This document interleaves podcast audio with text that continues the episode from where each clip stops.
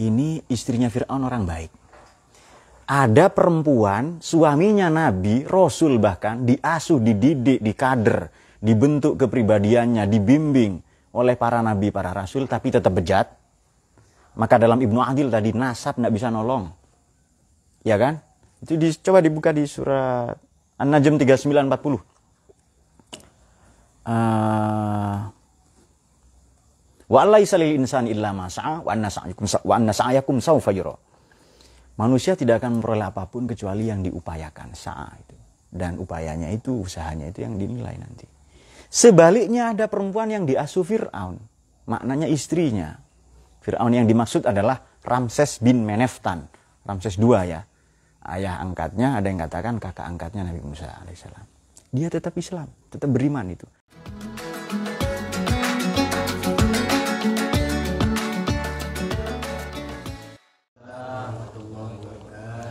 اللهم صل على سيدنا محمد. صلاة الله وسلام على من أوحي القرآن وأهل بيته الكرام وصحبه ذوي القرآن وصحبه ذوي القرآن. الله وسلام على من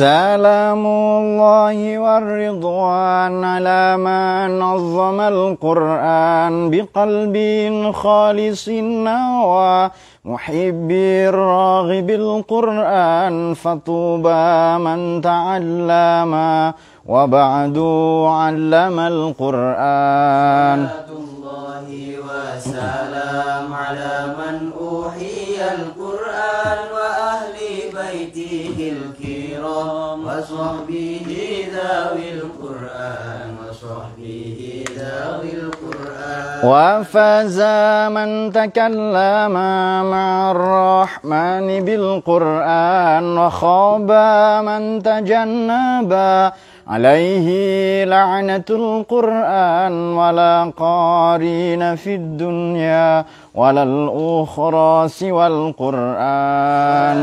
الله وسلام على من أوحي القرآن وأهل بيته الكرام. وصحبه ذوي القرآن وصحبه ذوي القرآن. ولا شافيع ذا الأعلى لدى المولى عد القرآن وشافيع مشفع ومنجي صاحب القرآن وما خلا مصدقون على من أعرض القرآن.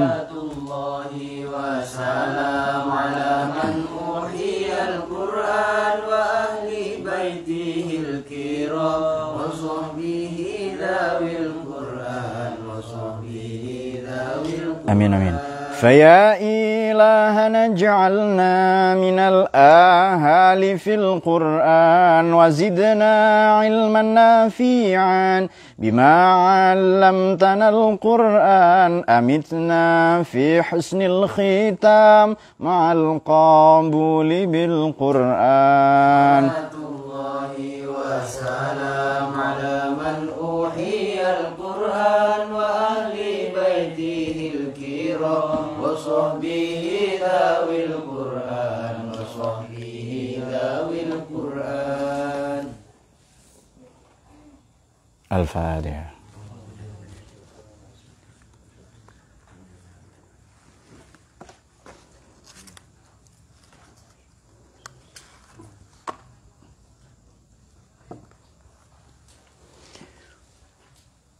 Bismillahirrahmanirrahim. Salatu wassalamu ala Muhammad Rasulullah ala alihi Pada pertemuan yang lalu kita sudah mengulas cerita sejarah mengenai Sayyidah Maryam, Dewi Maryam atau Siti Maryam.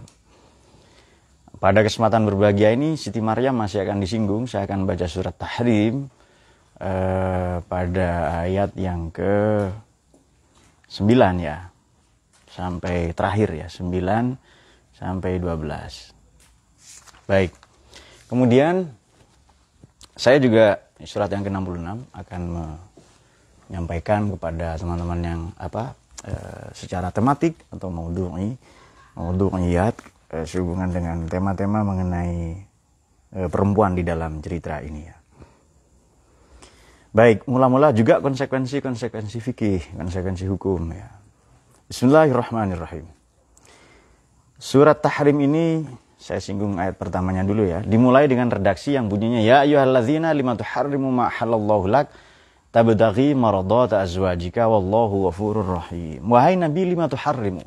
Mengapa engkau haramkan mas segala apa ahla yang telah menghalalkan Allah siapa Allah laka padamu mengharamkan yang dihalalkan oleh Allah tabtaghi mardata azwajik wallahu ghafurur rahim kamu berharap menyenangkan istri-istrimu ya menyenangkan pasangan-pasanganmu lalu menghalal mengharamkan apa yang dihalalkan. Oke. Banyak cerita mengenai ini ya sebab nuzul mengenai ayat ini. Kita langsung saja buka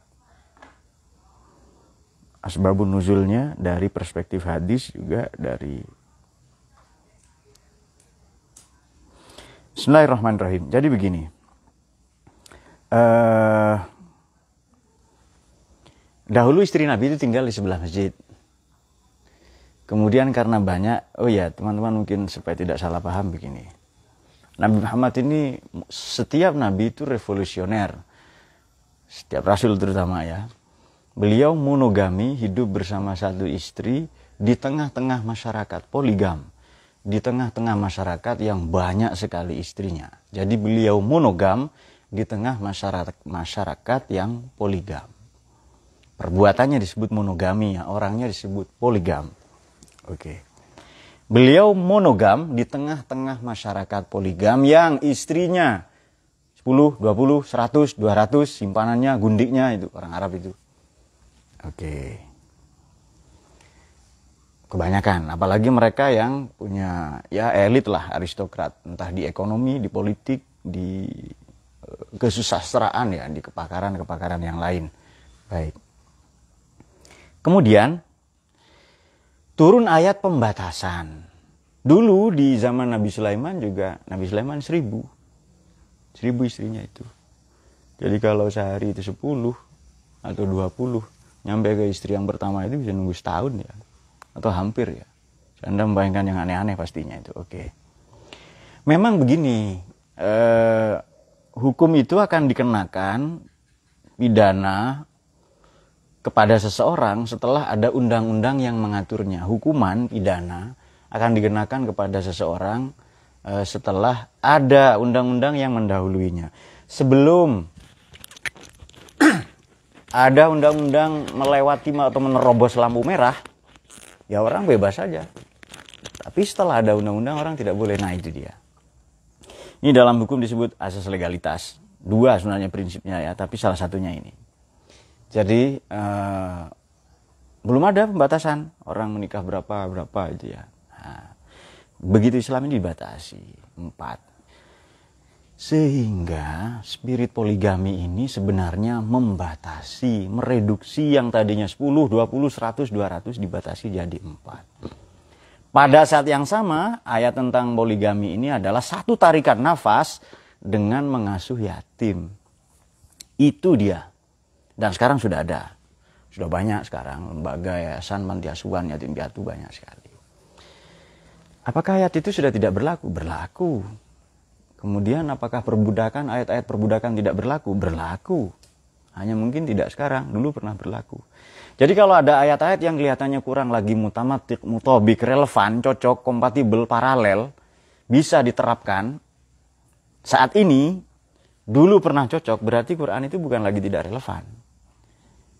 Perbudakan, boleh jadi terjadi 100 tahun lagi, 1000 tahun lagi. Artinya ayat itu akan tetap cocok itu.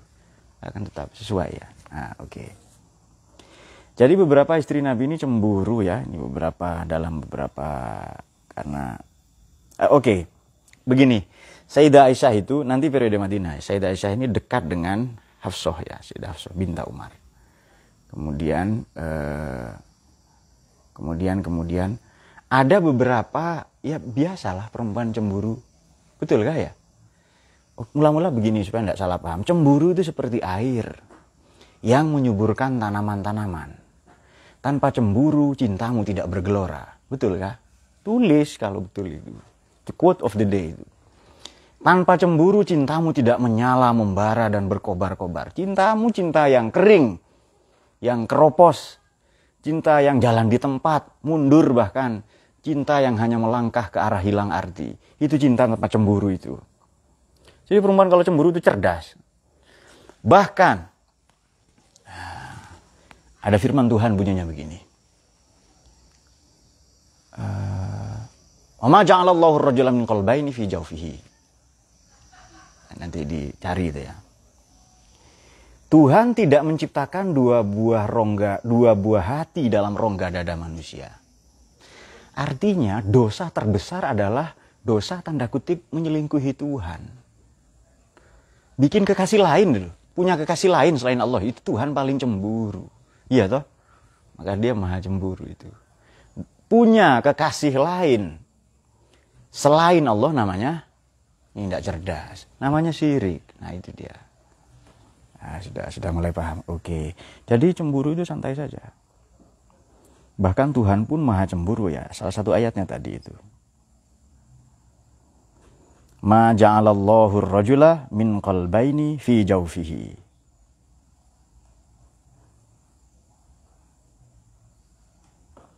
Coba saya carikan saja.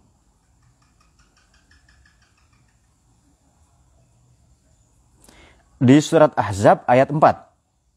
Majalallahu li rajulin, sorry bukan rojula. Ya ilmuwan bisa salah kan. Kalau Quran jarang dibaca ya. Bismillahirrahmanirrahim. Ma ja'alallahu li rajulin min qalbaini fi jawfihi. Wa ma ja'ala azwajukum azwajukum allai tudzahiruna minhunna umat. Jadi Allah ini tidak menciptakan dua buah hati dalam rongga dada manusia. Kenapa? Kenapa? Satu hati saja orang bisa selingkuh kok. Iya kan? Oke, coba kita jadi walhasil singkat cerita begini, istri-istri Nabi cemburu. Lalu uh, apa ya? Nabi itu dituduh oleh Sayyidah Aisyah dan Sayyidah Hafsah itu. Uh, kok bau mulutmu tidak enak, bau badanmu tidak enak, begitu. Karena baru saja dari kamar istri yang lain.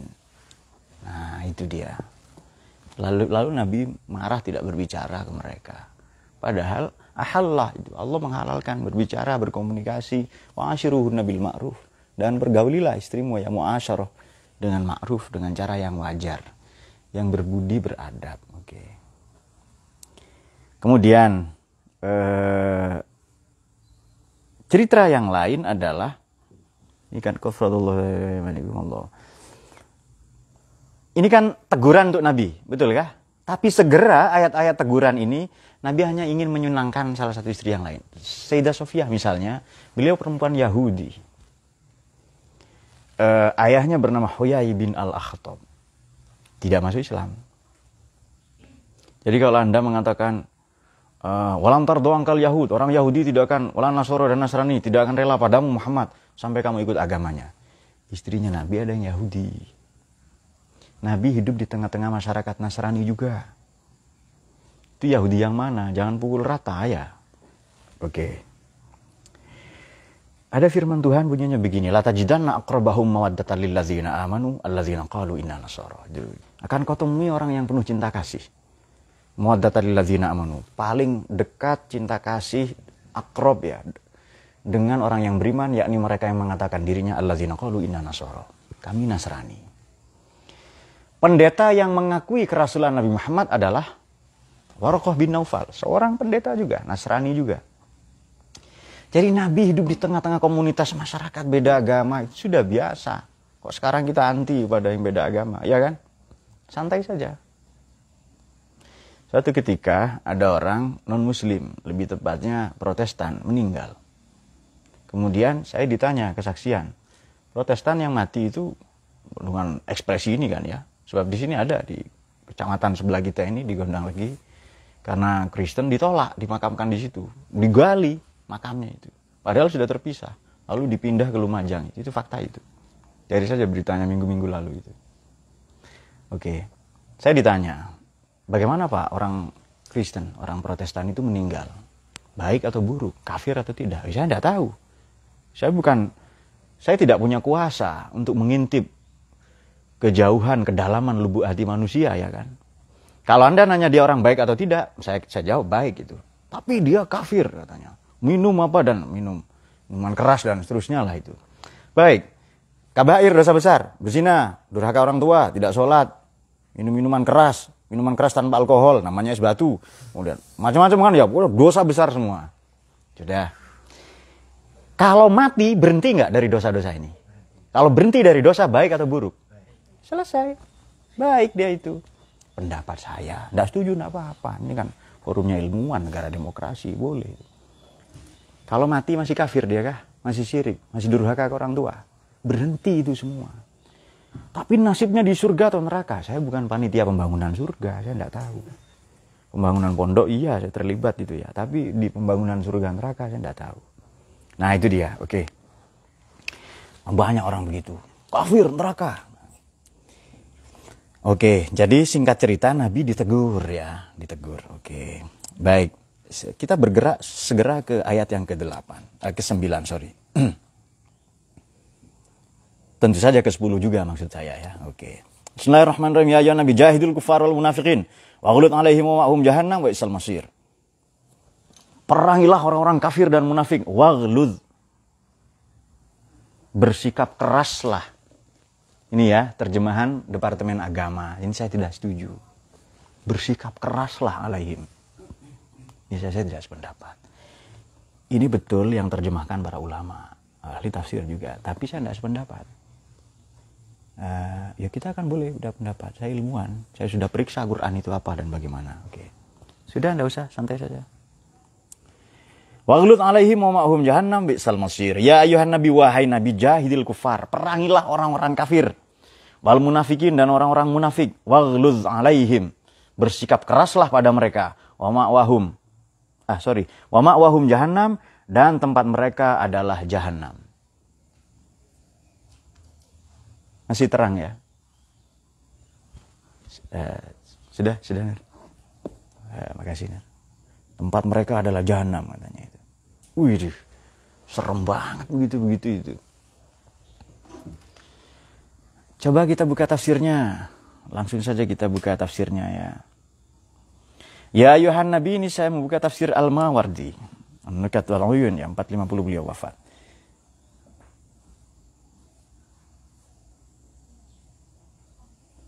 Oke. Sudah.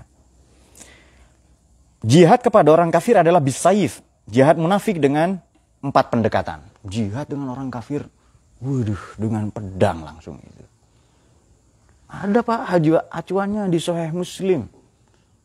Yang kafir misalnya atau pindah agama, bunuhlah dia. Man badala dinahu faktuluhu. Jadi begini, ayat Quran itu ada dua ya. Jangan lupa ada ayat musayifah, saif, ada ayat musalimah. Ini ulumul Quran sedikit. Ada ayat, ayat Quran ini ayat, ayat-ayat ya. Ada musayifah. Ayat-ayat ini bentuk jamak ya. Dan ayat musalimah. Musayifah, ayat saif, pedang, salim, damai. Ini ayat-ayat perang, ini ayat diplomasi politik. Perundingan damai, ceasefire, gencatan senjata. Oke. Okay. Hmm, hmm, hmm. Perangilah orang kafir dengan pedang katanya, dengan bom kalau sekarang. Dipakai kan oleh ISIS ini kan. Oke, kalau mau paham kembali ke makna jihad. Jim, ha, dal. Kalau membuka kamus Maqaisul Lughah atau Mufradat fi Al-Fadhil Quran atau Basair dari Tamyiz fi Hiris fi Juzri Kalimatil Quran, maknanya jihad itu dua, tokoh, masyakoh. tokoh masyakoh. Tokoh ini daya, power, power play, ya. energisitas. Ini tokoh. Masyakoh berat. Daya, energisitas, elan vitas. Kita punya daya, ya banyak daya kita. Daya pikir. Sebagian lo ya, sebagian tidak punya. Daya nalar. Daya kalbu gampang baper misalnya. Perasa ya. Daya fisik, daya juang, fighting spirit ya. Kita juga punya sumber daya yang lain, harta, benda, kuasa, jabatan, pengaruh subscriber, followers itu semua sumber daya semua. Coba buka pandangannya siapa? Filosof Prancis itu. Uh, Pierre Felix Bourdieu. Ini kuliahnya saya sampaikan di kanal saya. Anda cari saja. Kuliah saya mengenai Pierre Felix Bourdieu ya. Oke. Tokoh dan masyakoh. Daya, masyakoh berat. Di Quran 41 kali. 7 kali, 6 kali tersebut di surat Taubah dengan redaksi ya ayyuhalladzina amanu ah, ah, ah, apa? Berjihadlah ya, sorry wajah itu bisa fisabilillahi bi amwalikum anfus. Jihad dengan modal, kapital dan anfus totalitas jiwa dengan seluruh kedirian. Oke. Okay taruhlah ini jihadnya pedang, ya kan? Oke, taruhlah pedang. Padahal di Quran ada juga jihad, misalnya jihad wajah itu bihi. Ayo kamu jihad dengan ngajar Quran, dengan ngajar tafsir tematik. Eh, sudah ya, jadi juhud, jihad, juhud. Nanti bentuk-bentuk peralihan kata dari jahada, juhdun menjadi juhdun, ini keseriusan. Kemudian juga beralih juga menjadi ijtahada dari kata ijtihad menjadi ijtihad. Ijtihad berarti menggunakan seluruh daya upaya dalam dengan pendekatan intelektual. Jadi ijtihad jihad intelektual. Kalau jihad supaya gampang saya saya tulis bentuk masdarnya saja ya. Ini saja. Jihad fisik, ijtihad intelektual. Kemudian juhud mental, mujahadah spiritual. Sudah tahu ya? Sudah tahu bedanya ya? Mujahadah spiritual. Jihad juga ini. Ijtihad intelektual. Jangan dikira bukan jihad itu, jihad itu. Ngaji baca Quran. Kalau begitu perangilah orang kafir caranya bagaimana ini? Oke, kafir itu siapa saja? Coba kita buka kafir itu sedikit. Tuh, kita ingat ya flashback kajian yang dulu. Kafir ini di Quran kan maknanya gugur ya. Orang putus asa disebut kafir. La asu min rohillah innahu la ismi komul. Orang putus asa kafir. Zolim juga kafir. Wal kafiruna hum zolimun. Kemudian uh, ingkar nikmat juga kafir itu. Wala in kafartum inna azabi syadid. Bahkan petani disebut kafir itu. Kama saliraisin jabal kufar nabatuhu. Itu ada di surat hadid. Sumayahiji fatarus sumaykun hudman fil Nah itu dia. Ayatnya berbunyi Inal haidu dunya lam yulah wazinatu wa tafakhur aulad kama sali ghaisin ajabal kufar. Nah, itu dia. Seperti hujan yang tanah seperti hujan yang tanaman-tanamannya membuat takjub para kufar, para petani. Karena petani menutupi benih ya, biji dengan tanaman.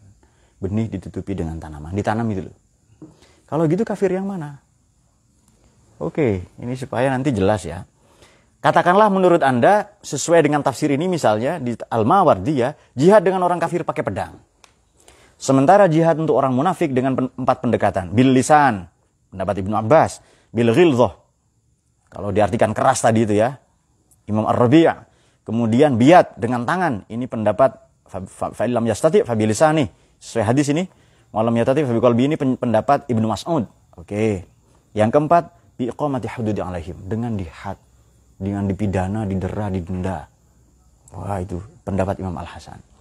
Katakanlah pedang, ya betul ya. Oke, saya buka beberapa belasan tafsir itu pedang semua. Pedang betul ya. Perang jihad dengan orang kafir pakai pedang. Baca ayat berikutnya. Bismillahirrahmanirrahim. Daraballahu masalil ladzina kafaru imra'atan Nuhin. Allah telah menciptakan perumpamaan lil ladzina kafaru bagi orang-orang beriman uh, sorry bagi orang-orang kafir siapa perumpamaan contoh itu imro'ata Nuhin wa imro'ata Lut istrinya Nabi Nuh dan istrinya Nabi Lut kanata tahta abdain diasuh oleh kedua hamba kami yang soleh tidak disebut Nabi itu disebut hamba itu oke kemudian uh, min ibadina solihin fakhanatahuma berkhianat pada keduanya falam yughniyanhum min ya tidak ada yang bisa menolong wakilat khulun nar Wakilat nar, masuklah ke neraka dengan orang madakhilin ya bersama orang-orang yang masuk. Oke. Baik, siapa nama istri Nabi Nuh dan siapa nama istri Nabi Lut? Tidak ada yang tahu ya. Menurut orang Madura, istrinya Nabi Nuh itu Bu Nuh itu ya. Karena tidak ada yang tahu namanya. Ibu Nuh itu ya dan Ibu Lut. Saya ilmuwan, saya tahu, masa saya tidak tahu. Oke, buka tafsir Al-Lubab fi Ulumil Kitab. Ini juga uh, ulumul Quran ya. Ibnu Adil 880. Oke. Daraballahu masalan. Artinya daraballahu hadzal misal tanbihan ala annahu la yughni ahadun an qarib wala nasab. Kerabat, nasab, jabatan tidak bisa nolong nasib di akhirat nanti itu. Oke, jangan bangga dengan itu ya. Ini juga disinggung oleh Imam Al-Qasimi dalam Hasinut Ta'wil. Pembicaraan yang paling saya benci itu bicara nasab katanya. Bicara harta, itu paling benci itu. Bicara diri katanya. Kalau mau nasab, ceritakan nasab spiritual. Yang itu bersumber dari Tuhan, dari para nabi.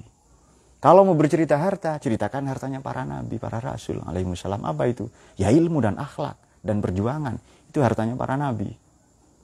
Kalau mau bicara diri, ceritakan yang buruk-buruk itu.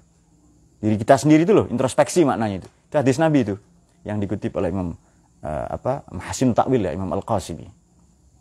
Al-Qasimi ini menyatakan bahwa Buddha itu nabi. Ini sudah kita singgung di surat At-Tin atau buka sendiri tafsirnya. Jadi begini di uh, uh, uh, hadis Nabi itu ya yang dikutip oleh Imam Al-Qasimi adalah uh, Tuba liman syakalahu aibuhu an uyubin nas. Beruntunglah orang yang sibuk mencari-cari kesalahannya sendiri sampai dia tidak ada waktu mencari kesalahan orang lain. Baik. Daraballahu masal ladzina kafaru. Tadi kan jihad kepada orang kafir pakai pedang ya. Pertanyaan. Istrinya Nabi Nuh dan Nabi Lut di, di apa di tafsir ini ada di tafsirnya uh, Al-Lubab fi Ulumil Kitab Ibnu Adil. Idza faraqa bainahuma ad-din kalau keduanya itu meninggalkan agama wa kana ismu imra'atanuh walihah jadi bukan Bu Nuh, bukan. Walihah istrinya Nabi Nuh ya. Sudah, sudah tahu namanya sekarang kan. Wa mra'atalut walighah istrinya Nabi Lut adalah walighah. Ini pendapat Imam Muqatil. Ini istri Nabi Lut, ini istri Nabi Nuh. Oke.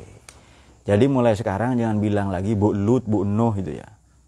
Saya tapi saya pernah ceramah di ya iseng-iseng lah ya di kepulauan di Madura ya, di Sumeneb di Pulau Raas itu dan beberapa kepulauan kadang ke Kalimantan ya.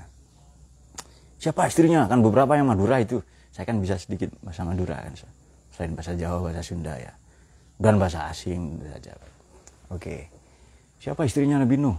Ada yang tahu, Bu? Ada yang tahu? Enggak ada. Ya Bu Nuh kata saya itu. Ibu Nuh itu katanya. Ada yang tahu nggak? Ya sudah, ya Bu Nuh itu. Nah, mulai sekarang kita sudah tahu. Pertanyaan, apa dibunuh istri Nabi Nuh, Nabi Lut ini? Tidak. Dibunuh kayak itu? Tidak. Huda ingkar, kafir. Bukan hanya kafir, munafik juga. Nifak juga. Coba baca ceritanya itu. Tapi tidak dibunuh. Oke. Juga tidak diceraikan. Keren nggak itu? Nah, itu dia kadang sebegini peradaban kita ini tidak ramah kepada perempuan. Belum. Janda ya kan. Janda itu kalau bersolek disalah-salahkan, tidak bersolek disalah-salahkan. Keluar malam salah, keluar siang salah. Padahal dia bekerja. Tapi kalau duda, bebas aturan. Luyuran, oh dia sudah duda loh ya bebas. Ini budaya macam apa begini nih? Ini budaya masyarakat kita masih cenderung bagaimana? Masih cenderung masih ingat? Masih ingat kuantitatif induktif ya. Seharusnya kalau mengacu kepada Quran itu kualitatif deduktif. Kalau mengacu kepada hadis. Oke. Pak kalau begitu jihadnya bagaimana? Ya banyak itu. Makanya tadi jihad itu mendaya gunakan itu ya. Uh, ekosistem Eh, kemudian kemudian mendidik uh, melawan pada perusakan alam uh, melawan para koruptor misalnya itu juga jihad juga. Bahkan ngajar Quran juga jihad. Oke. Sudah. Baik kemudian uh, Allah sengaja bikin perumpamaan dari dua orang istri Nabi ini waliyah waliyah ini meskipun diasuh, dididik, dinikahi orang dua orang soleh, ini loh Quran begini, kata Imam Ash-Sha'rawi, kalau tidak sebut nama, ini kan maksudnya begini. Imro'atu imro'atalut, imro'atanu. Istri Nabi Nuh, istri Nabi Lut buruk kan? kafir munafik ya. Tapi disebut istri Nabi Nuh. Maknanya bagaimana? Kok disebut istri Nabi Nuh? Padahal nama aslinya wali wali waliyah dan walighah. Kenapa kenapa disebut istri Nabi Nuh? Meskipun dia bejat, meskipun dia munafik, kafir, kita tetap menghormatinya karena istri seorang nabi. Betul ya? Nah, itu dia. Quran nyebut istrinya Nabi Nuh. Abu Lahab tabat yada Abi Lahab wa ma aghnahu maluhu wa ma kasab saya selana orang wa mar'atu hammalatal hatab Tabba itu di Quran empat kali itu. Tabat ada bil halabi watab ya. Ghairu tatsbib tiga wa maka wa maka idu fir wa maka idu fir'auna illa fi tabab empat kali. Oke. Okay. Uh, eh, disebut imra'atuhu, istrinya Abu Lahab. Tidak disebut tidak disebut siapa namanya. Abu Lahab enggak. Nyonya Lahab tidak itu. Senyorita Lahab tidak. Tidak disebut senyorita siapa gitu, tidak. Namanya itu loh. Tapi ah, kata Imam Asy'arawi, kalau Quran nyebut gelar, maka akan ada lagi perempuan-perempuan nama-nama Abu Lahab nama asli atau gelar? Berarti akan ada Abu Lahab kontemporer, Abu Jahat, Abu Jahab ya, bukan Jahat, Abu Jahab, Jahal dan Lahab. Karena Abu Jahal modern Abu Lahab kontemporer akan terus ada. Bahkan perpaduan kawin silang keduanya. Namanya Abu Jahab ya. Kamu senang pada seseorang jatuh cinta ditinggal lagi seneng senengnya namanya kamu Jahab. Nah itu dia. Perpaduan Abu Jahal dan Abu Lahab. Oke. Allah ceritakan dua orang buruk tadi kah betul ya segera baca doroba bawahnya lagi wadar wallahu masalladzina amanu fir'aun oke istrinya Fir'aun. Istrinya Fir'aun ini siapa namanya? Asia ya, Asia. Oke. Sebenarnya ada nama lain ya. Namanya Senyorita Fir'aun itu ya. Nah, nama lain ini masih diperdebatkan. Salah satunya Qonita. Di, di Quran yang dapat gelar Qonita ini atau di hadis adalah Siti Maryam dan istrinya Fir'aun. Qonita. Kunut. Qonita ini tunduk, patuh ya. Perempuan yang baik lah itu. Doa kunut tidak yang kita baca. Oke. Okay. Idh qalat rabbi benili Tuhan bangun untukku indaka di sisimu baitan di surga kelak. Satu rumah, satu gedung, satu istana di surga. Wana jini bin Fir'aun. Selamatkan aku dari Fir'aun wa amalihi dan segala tipu dayanya. Wana jini minal qawmi zalimin. Selamatkan aku dari orang-orang zalim. Oke. Baik. Nah, sudah ini istrinya Fir'aun orang baik. Ada perempuan, suaminya Nabi, Rasul bahkan, diasuh, dididik, dikader, dibentuk kepribadiannya, dibimbing oleh para Nabi, para Rasul, tapi tetap bejat. Maka dalam Ibnu Adil tadi, nasab tidak bisa nolong. Ya kan? Itu di, coba dibuka di surat An-Najm 3940.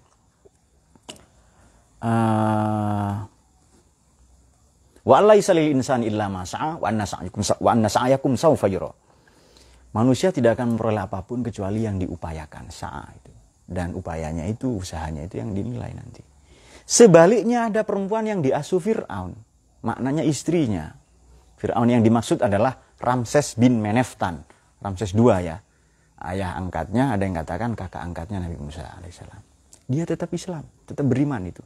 Bahkan dalam uh, uh, Ibnu Hajar al Asqalani ya ini sarahnya sarahnya Sahih Bukhari Siti Asia itu nabi istrinya ibunda Nabi Musa nabi ibu Hawa Siti Hawa itu nabi itu ya oke ada enam perempuan yang nabi itu bukan rasul ya hanya nabi baik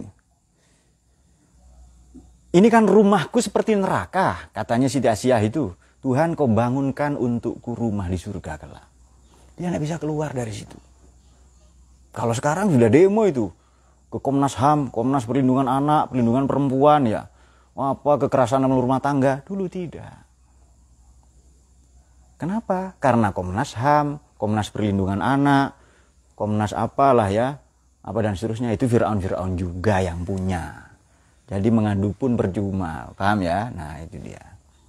Akhirnya tidak ngadu, diam saja itu. Selamatkan aku dari tipu dayanya dan orang-orang zalim. Jadi dua perempuan dalam satu ayat, yakni istri Nabi Nuh, istri Nabi Lut. Sekarang dua perempuan disebutkan, dua perempuan baik dalam dua ayat. Keren gak Quran? Jadi satu, dua perempuan dalam satu ayat, perempuan buruk ini. Tapi dua perempuan dalam dua ayat di bawahnya. Itu kalau Anda cerdas itu Anda akan terkesima oleh kemujizatan Quran. Wa Maryam wa Maryama ibnata Imran allati ahsanat farjaha. Dan satu perempuan lagi, Maryam alaihassalam ya, putri dari Sayyid Imran allati ahsanat farjaha yang memelihara kehormatannya. Faraj itu, faraj itu maknanya lubang. Farji lubang kah? Farojan jalan keluar lubang juga kah? Oke, maknanya furjah itu dari kata furjah maknanya lubang. Oke. Jadi kalau ada donat, donat ini kok punya furjah? Donat berlubang, kan ada pekerjaan konon melobangi donat. Dayat Maulana itu seneng ya. Nah. Ya ada alatnya melubangi donat itu betul kah? Kalau kalau berlubang donat nggak namanya? Bukan kata orang sini utuk-utuk. Yang jual apa roti goreng depan itu kan? Nah itu dia. Roti goreng yang ini apa? Utuk-utuk ya. Dan samping masjid itu masjid Baitur Rahman sebelah kanannya itu kan ada kuc-kuc hotahu penjual tahu semua. Sebelahnya lagi aneka singkong. Wah, saya tertarik gitu. Singkong gaju, singkong macam-macam. Terus paling bawah ada bola singkong. Saya nanya sini, Mas, bola singkong mana? Ini. Jemblem. Oh, bola singkong itu itu S3 marketing itu pasti. Di Boston atau di Harvard itu. Nah. Ini apa ini kata saya kok? Bola singkong. Ternyata jemblem. Jama blim ya. Bentuk jamak taksirnya. Oke, okay, jam belum ya. Baik.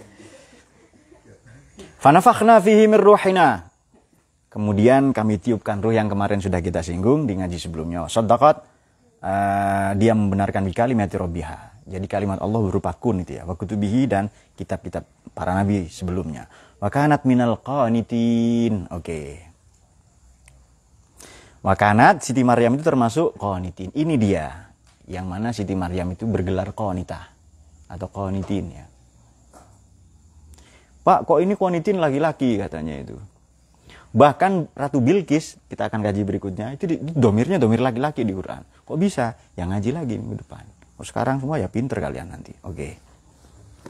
Baik, jadi begini. Cara Quran menarasikan adalah Tuhan bikin perumpamaan ya, meskipun suaminya orang baik, Rasul, Adakah orang lebih hebat dari para nabi para rasul itu? Tidak ada. Derajat intelektual, spiritual ada itu. Itu ciptaan Allah terbaik. Fisiknya, jasmaninya, rohaninya, imannya, ibadahnya, semuanya. Alaihissalam. Tapi istrinya ada yang murtad, ada yang munafik, ada yang kafir itu. Dan beliau tidak ceraikan. Tapi istrinya Nabi Ismail dicerai. Iya kan? Itu loh, jadi ada perempuan, jangan langsung mencerai. Kamu kalau melangkah, satu langkah dari rumah, keluar dari rumah itu talak tiga katanya. Langsung jatuh talak tiga ku. Betul ternyata rumahnya itu di pegunungan Tibet. Kalau melangkah satu nyemplung jurang. Nah, ada kan ya di. Betul itu ada di yang Dalai Lama ya. Kan Dalai Lama, jangan bilang Dalai baru, Dalai Lama ada. Sekarang Dalai Lama ke-16 atau ke-14 yang memimpin itu ya. Baik, eh, sembari kita jawab pertanyaan ya.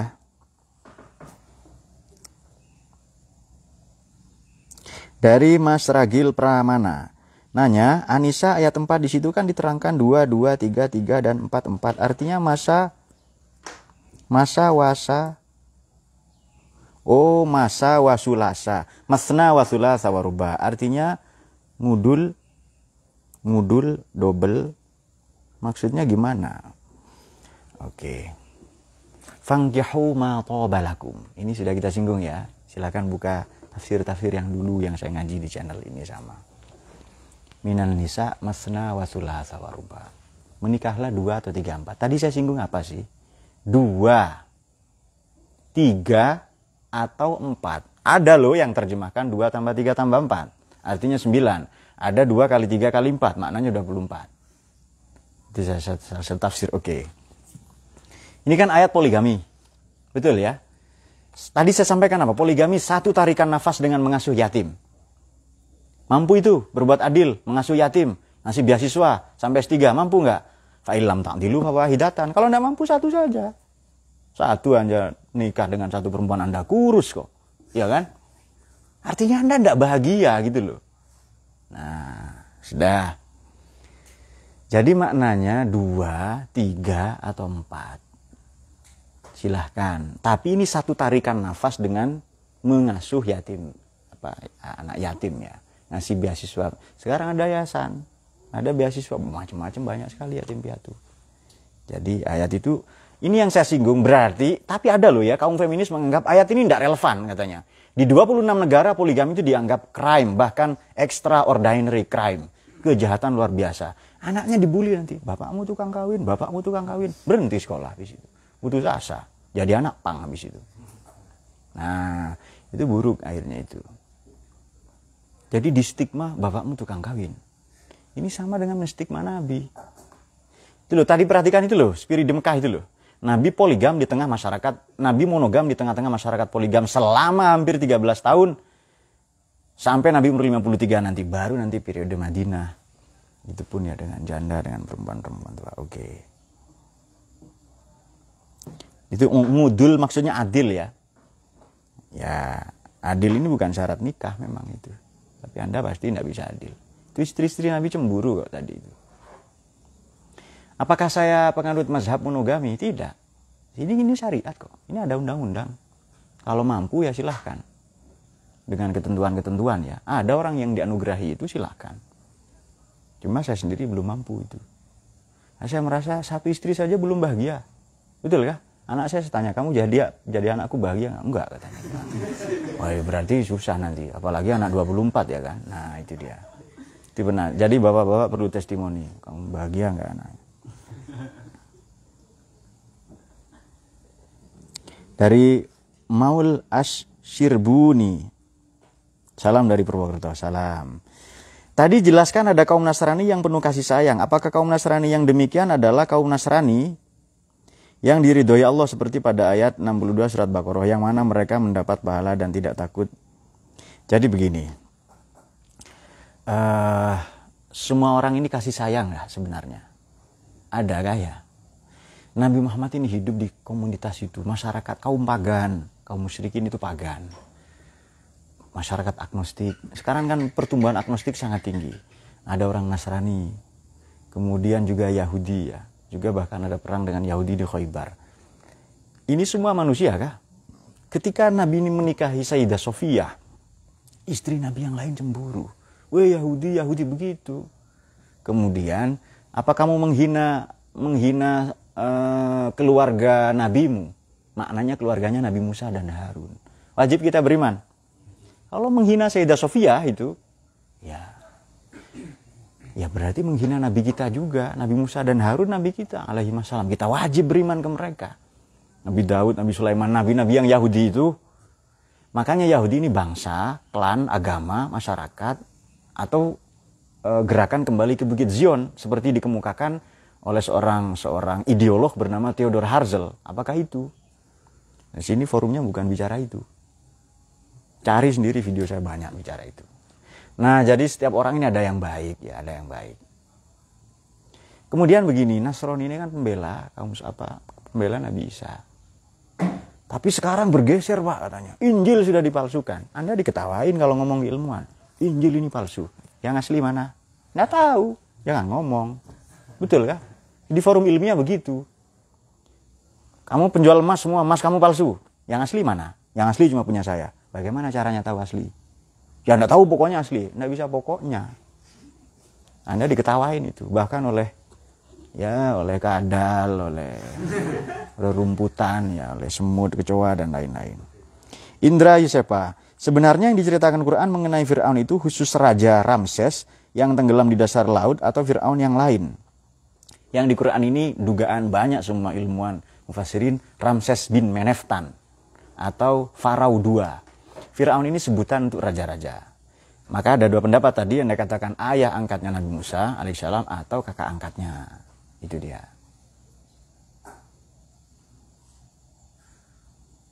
Satu lagi dari Madkur Ikhwan Ad-Dafki. Apakah kita diperbolehkan untuk menikahi wanita ahli kitab? Jika diperbolehkan, kalau bagaimana kriteria wanita ahli kitab di zaman sekarang? Ini pertanyaan klasik ya. Ini pertanyaan kuno banget ini begini ini. Kemudian kemudian apa syarat dan ketentuan untuk meminangnya serta apakah ada batasan syariat khusus dalam menjalankan rumah tangga maupun dalam lagi ibadahnya? Nikah saja sama orang Islam, Ahlus Nawal Jamaah, NU. Bagus sudah. Santri keren lah itu.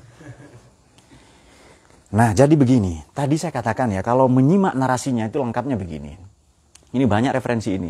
Jadi kan potensial katanya Maidah itu turun lebih setelah Al-Baqarah, potensial mem uh, apa namanya uh, menasah ya Baqarah. Di Baqarah haram di di Maidah halal itu. Dan fatwa MUI haram. Tapi saya ya saya tidak terlalu ikut lah fatwa MUI itu. Kalau saya loh ya. Itu saya pribadi ini. Ikut ikut kalian ikut. Bagus. Oke. Jadi begini. Uh, Nabi Muhammad pernikahan dengan Sayyidah Sofia ini pernikahan politis. Bahkan ada katakan ini nikah beda agama. Nah, siapa kemukakan? Banyak. Salah satu sejarawan Prancis namanya Emile Dirmang M. Itu nulis buku La Vida Maome. La Vida, La Vida ini bahasa Prancis, Maome. Bahasa Inggrisnya adalah Life of Muhammad, sejarah hidup Muhammad, Siroh Nabawi. Life, oh life ini langsung, Life of Muhammad. Emile Dermang M ya. Der Mang Heim. Orang Prancis nggak bisa ngomong gitu itu. Emily Dermang M katanya. Angel banget itu. Un café, s'il vous plaît. Kopinya silakan. Ya. Ah, iya. Tapi saya tak bisa loh ya banyak bahasa. Hanya bahasa asmara itu saya tidak paham-paham.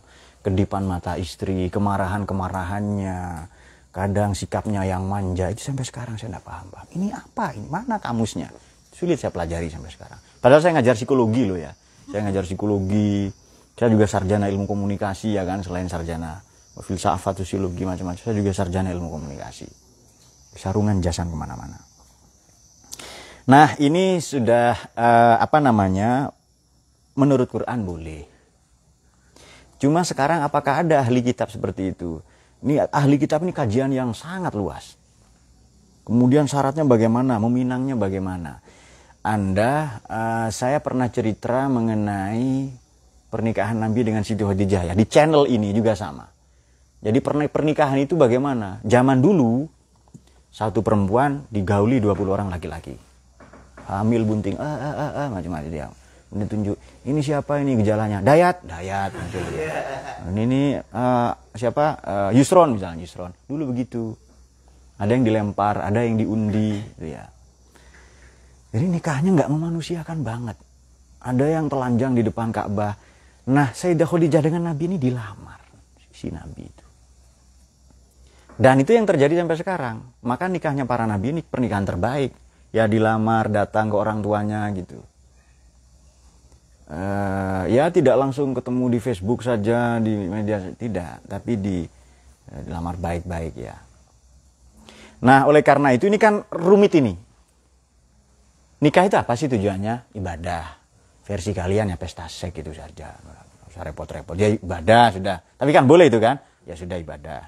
Sodako pak. Ya sudah sodako. Revolusi revolusi jadi malam pertama ke istrinya revolusi yuk revolusi ya. Sudah apa pun itu kan untuk untuk me, ya meneruskan keturunan ada yang membela agama dan negara dan seterusnya lah sudah ibadah lah katakanlah itu oke. Sudah. Nanti kalau beda agama ini rumit. Aturan ibadahnya potensinya untuk retak itu. Coba baca buku sosiologinya Kurt Acton sosiolog Amerika. Setiap perbedaan itu manifestasi dari konflik ya perbedaan sekecil apa pun ini manifestasi dari konflik dalam bentuknya yang lunak, soft konflik. Kalau tidak dikelola menjadi hard konflik, konflik dalam skala besar. Beda cara makan, kemudian beda cara ngorok misalnya. Beda jam tidur itu bisa tukaran apalagi beda agama. Nah itu dia. Dan pernikahan-pernikahan beda agama itu dalam sejarahnya itu banyak yang buruk gitu, banyak yang gagal. Apalagi artis, nggak usah ditiru, artis kok.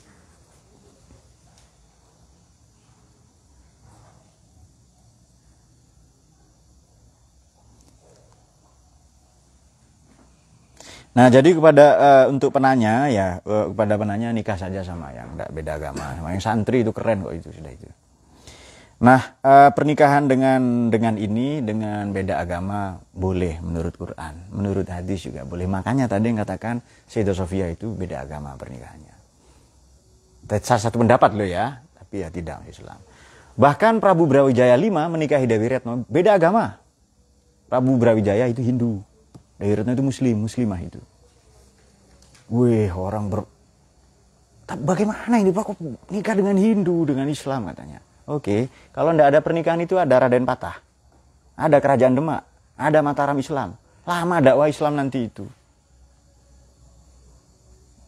Nah, sudah itu itu tarekatnya para wali itu tidak usah ikut-ikut itu itu caranya para wali untuk berdakwah itu nikah dengan para raja dan uh, itu itu kan salah satu nikah itu kan salah satu perempuan kan umbul kuro kan ya itu niro umal kuro nah, itu dia.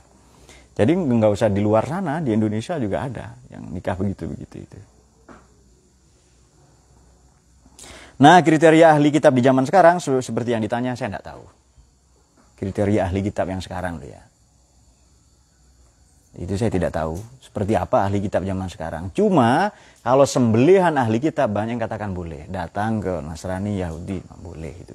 Ahli kitab ini dikatakan Yahudi Nasrani saja. Oke, itu agama Semit. Apakah Hindu bukan ahli kitab? Ya, kitab itu ada 124 dalam Tijanud Darori itu. Kitabnya Allah pada para rasul itu. Hanya yang wajib kitab ini 4. Kalau begitu banyak agama yang tidak kita tahu kan? Nah, lebih banyak yang tidak kita tahu. Dalam buku atau kitab Tijanud Darori 124 kitab. Yang wajib vitamin hanya 4 itu. Bagaimana itu? Bagaimana itu?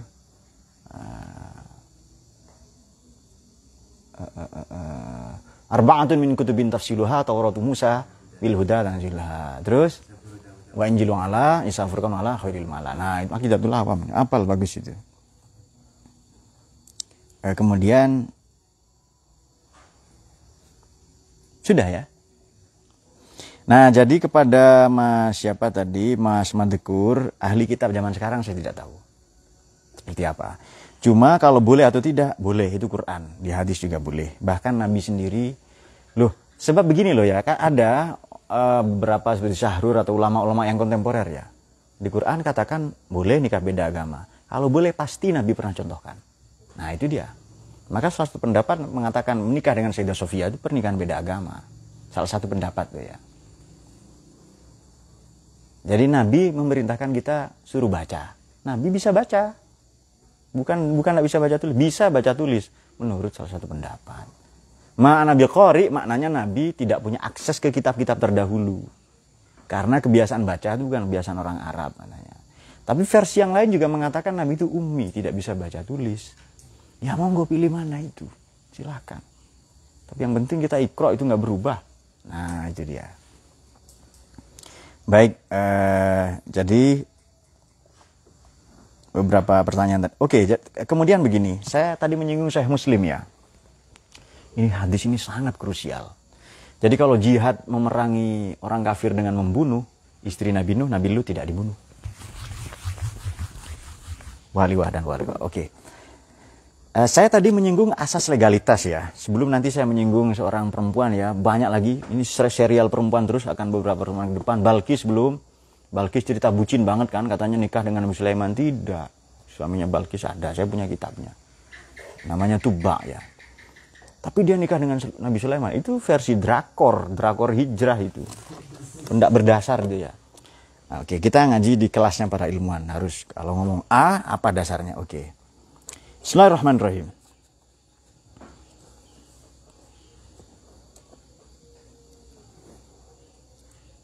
Walaqad hamad bihi wa ma bi wala rabburahna rabbih ya. Ya sama-sama tertarik sama macam-macam ya. Kemudian wastabaqal bab wa qaddat qamisuhu min duburin wa alfaya sayyidaha ladal bab. Wastabaqo saling berkejar-kejaran menuju pintu, diseret dari belakang, sobek itu. Kemudian sayyidaha suaminya ada di muka pintu ladal bab Qalat ma man arad bi ahlika su'an.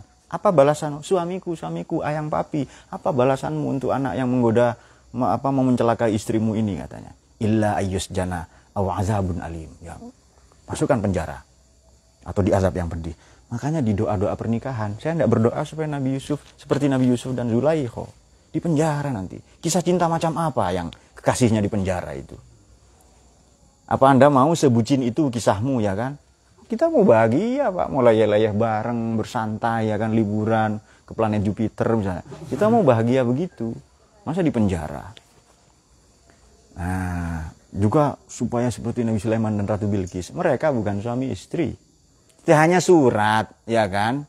Hanya surat kapan-kapan kita bahas ya. Jadi Nabi Sulaiman innahu bismillahirrahmanirrahim. Allah ta'ala alayya wa tuni muslimin. Itu dianggap surat cinta. Itu ultimatum perang. Menyerah, kalau enggak saya perangi. Itu bukan surat cinta itu. Jadi situ loh orang yang menganggap, oh ini suratnya Nabi Sulaiman, oh, oh surat cinta. Bucin ya. Drakor hijrah. Oke. Qala ya radna nafsi wa syahidun min ahliha In kana komisu, komis, komis, komis ini diulang enam kali di Quran. Komis, gamis ya, logat Yaman. Bahasa Belanda Portugis, kamica, bahasa kita, kemeja. Komis. Takom maso menggunakan kemeja. Tasawwafa menggunakan kain wol, jadi menjadi tasawuf. Tasawwafa ya tasawwafu, tasawufan. Ah, tasawufan, sorry. Uh, jadi takom maso pakai kamis, pakai gomis, gamis, komis bahasa Jerman, bahasa uh, Portugis dan Belanda, kamica. Bahasa kita kemeja. Ya seperti kalian pakai ini, gamis namanya. Kalau yang panjang ke bawah Pak, daster. Motif polkadot. Dan saya laki-laki tidak seneng pakai daster itu. Anti Arab, anti Arab. Bukan. Jubah. Pendeta kemarin yang acara Haul Gus Dur itu. Oh, Katolik. Pakai pakai jubah. Apa anda mau tiru itu? Nasrani lebih lama kan dari Islam kan ya? Lebih tua kan? Jadi katanya barang siapa niru satu kaum ya, maka dia termasuk mereka. Bagaimana itu? Mantasabbah. Hadisnya apalnya itu tok. Saya ribuan hafal bukan itu saja ya kan? Mantasabbah biqaumin faminhum itu. Waduh, nggak boleh niup trompet katanya. Kemudian apalagi ulang tahun nggak boleh tiup lilin. Ya sudah tiup kompor ya kan. Aneh-aneh kan kadang orang itu. Tapi ya ya kita menghadapi masyarakat yang begitu. In kana komisu min nubin fakadabat wa Ini kapan-kapan kita ulas. Jadi begini, ini asas legalitas dulu anak boleh anak angkat ya boleh masuk ke kamar ibu angkat Yusuf Yusuf sini pijitin mama nak pijitin mama mama capek ambilkan balsem itu katanya mereknya apa lah ya mereknya Ramadan ada titiknya kalau ndak ada Ramason ya ambilkan balsem Ramason dan dipijitin ternyata ibunya punya niat lain nah itu belum ada undang-undang yang mengatur itu itu asas legalitas ya dalam uh, sudah. Tadi ada hadis begini yang saya singgung. Ternyata eksekusi misalnya, perangi dengan pedang. Istri nabi-nabi tidak dipedang, tidak diperangi itu. Jadi bagaimana? Di, di Sahih Muslim ya, di, bab jihad itu ada. Uh, man baddala dinahu faqtuluhu. Waduh ini hadis ini serem banget ini. Man baddala. Barang siapa pindah agama, murtad, bunuh dia. Waduh, serem banget itu. Suruh bunuh, suruh eksekusi. Itu kan jihad tadi ya dengan. Oke. Saya akan membaca ini dengan dua pendekatan. Satu pendekatan Abdullah Ahmad An-Naim dalam Syariah and Secular State maupun Toward Islamic Reformation atau saya akan membaca versi ini asli tetapi uh, dengan pendekatan hermeneutik agak ilmiah kelihatannya ini ya. Saya abaikan bahasa itu, saya ganti bahasa yang sangat gampang. Jadi begini, barang siapa mengganti agama atau pindah agama, bunuh dia. Ini dikutip oleh Taqiyuddin Ibn Taimiyah dalam bukunya Iqtida'u Siratil Mustaqim. Ibn Taimiyah ini juga ahli dalam dalam ini ilmuwan yang prolifik. Saya sangat saya kagumi Ibn Taimiyah itu. Ya meskipun beberapa pendapatnya saya tidak setuju. Ya konfliknya, perseteruannya dengan Ibnu Alas apa Ibnu Athaillah Al-Iskandaroni ya macam-macam itu ya. Tapi kita harus mengapresiasi ini ilmuwan sarjana yang prolifik. Prolifik itu wawasannya luas. Oke. Okay. Dalam Iqtida Suratul Mustaqim itu ada teori al-wala wal baro, loyalitas dan disloyalitas, kesetiaan maupun perlawanan. Beliau hidup di masa perang salib, Crusade War. Selama 200 tahun, 6 kali perang korbannya Yahudi Nasrani Yahudi Nasrani itu nah sudah oke okay. hidup di masa perang seperti ini. Maka pendapatnya sangat bisa kita lacak. Sangat membenci non-muslim. Karena ditulis dalam kondisi seperti itu. Nah itu dia. Oke. Okay. Man baddala dino faktulu barang siapa pindah agama bunuh dia. Dahulu pindah agama itu disebut political treason. Pengkhianatan politik. Berkhianat ke negara. Umat Islam sedikit. Kalau ada yang munafik, murtad, pindah agama, itu berbahaya nanti. Bunuh dia. Satu. Ini pandangan An-Naim ya dalam Syariah and Secular State. Kalian nampaknya tambah pinter. Dua. Uh, nationality kebangsaan atau kewarganegaraan apa kewarganegaraan bahasa Inggrisnya ada yang tahu apa citizenship lama mikir ya. Kewarganegaraan dahulu ditandai dengan agama. Sekarang ah sekarang tidak. Anda bisa ganti agama pindah agama empat kali tujuh kali sehari terserah bebas sekarang.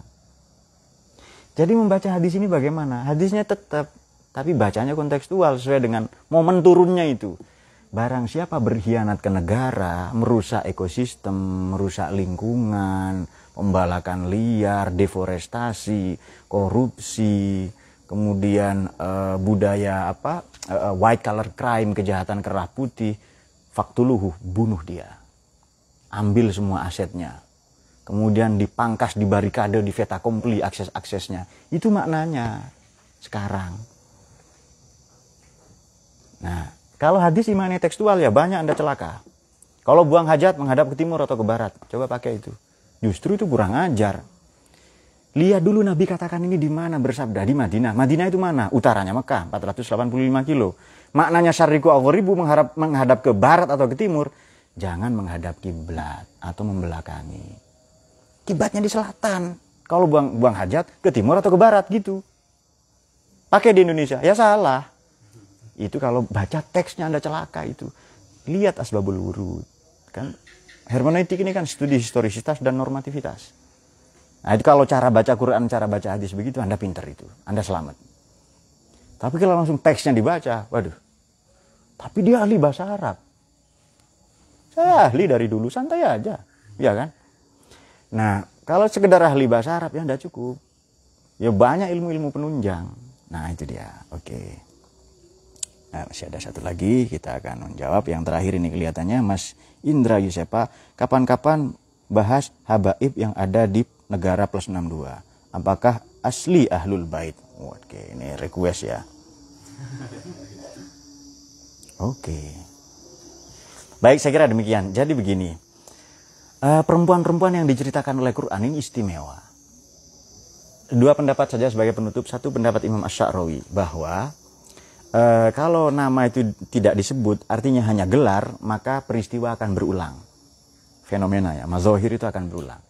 Dua pendapat pendapat dari Imam uh, Mahasin Ta'wil ya pengarang Mahasin Ta'wil Imam Al Qasimi mengatakan bahwa ya nasab harta benda diri itu pembicaraan yang paling membosankan. Kalau mau bicara nasab nasab spiritual kita yang naik bahtera bernama Ahlus Sunnah Jamaah ini bahtera perahunya para nabi, para rasul. Anbiya, Mursalin, Uliya, Solihin. Semuanya ya sampai tabi'in, semua sampai kepada uh, kiai-kiai kita, guru-guru kita. Hanya ganti nahkoda saja, perahunya sama. Ahli sunnah wal jamaah. Oke. Kemudian saya paling tidak senang bicara nasab, kata Imam Al-Qasimi itu. Kalau mau bicara nasab, nasab spiritual. Saya tidak senang bicara harta. Kalau mau harta, hartanya para nabi, para rasul. Ilmu, akhlak, perjuangan itu. Kalau mau bicara diri, bicaralah keburukan kekurangan pada diri sampai-sampai engkau tidak ada waktu bicara keburukan kekurangan orang lain. Sesuai hadis Nabi itu tuba liman syaghalahu aibuhu an uyubin nas. Tuba.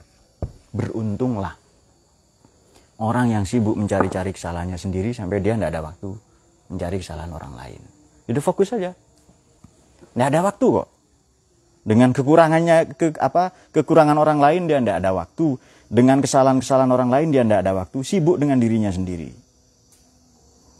Nah, saya kemukakan, saya kutipkan juga pendapat Imam Hasan Al-Basri. Al-aslu fil adab syuhudun naqs ala nafsihi wal kamala ala ghairihi. Prinsip pokok yang paling utama dari adab adalah syuhudun naqas, melihat kekurangan pada diri sendiri wal kamala ala ghairihi dan melihat kesempurnaan pada orang lain. Jadi kita ini kurang. Ibadah saya kurang. Oh dia kafir. Boleh jadi nanti malam dapat hidayah lalu jadi wali ya kan? Ada jaminan kita besok pagi masih Islam, iman? Tidak ada, ya kita doa saja, bermohon saja. Istighfar, sholawat saja itu istighosah terus. Baca Quran terus supaya terjaga iman kita. Nah itu dia. Kalau melihat anak kecil, tetap kita ini belum punya dosa, saya banyak dosa. Orang lebih tua, dia amalnya banyak, kita belum. Cara pandang seperti ini. Jadi syuhudun naqas ala nafsi. Ini pendapat Imam Hasan Basri ya. Al aslu fil adab. Syuhudun naqs ala nafsi. Wal kamala ala ghairi Jadi pada diri dilihat nakesnya, kekurangannya. Pada orang lain dilihat kamal, kesempurnaannya. Selesai. Ini hadis Nabi sebenarnya. Tapi di, diparafrase menjadi menjadi kalimat atau menjadi quote, menjadi ungkapan. Baik, semoga semua dicahaya oleh Quran. Perempuan-perempuan tadi inspirasi ya. Jadi Allah sebutkan dua perempuan tidak baik, tapi disebut suaminya yang baik. Imro'atalut, Imro'atanu. Dalam satu ayat. Sementara Allah sebutkan orang baik, terang namanya yakni Siti Aisyah, ah, Siti Maryam ya. Dan itu disebutkan dalam dua ayat. Di surat Tahrim, surat ke-66, di surat 28 hanya ada 12 ayat. Ini salah satu surat favorit saya ya. Kalau surat favoritnya Burhan di belakang kan surat Al-Mumtahanah atau Mumtahina. Perempuan-perempuan yang diuji ya. Ternyata tetangga desa sini-sini aja itu. Allahumma arhamna bil Qur'an waj'al lana ونورا وهدى ورحمة اللهم ذكرنا منه ما نسينا وعلمنا وارزقنا تلاوته آناء الليل وأطراف النهار واجعله لنا Allahumma fi'la mitorik Assalamualaikum warahmatullahi wabarakatuh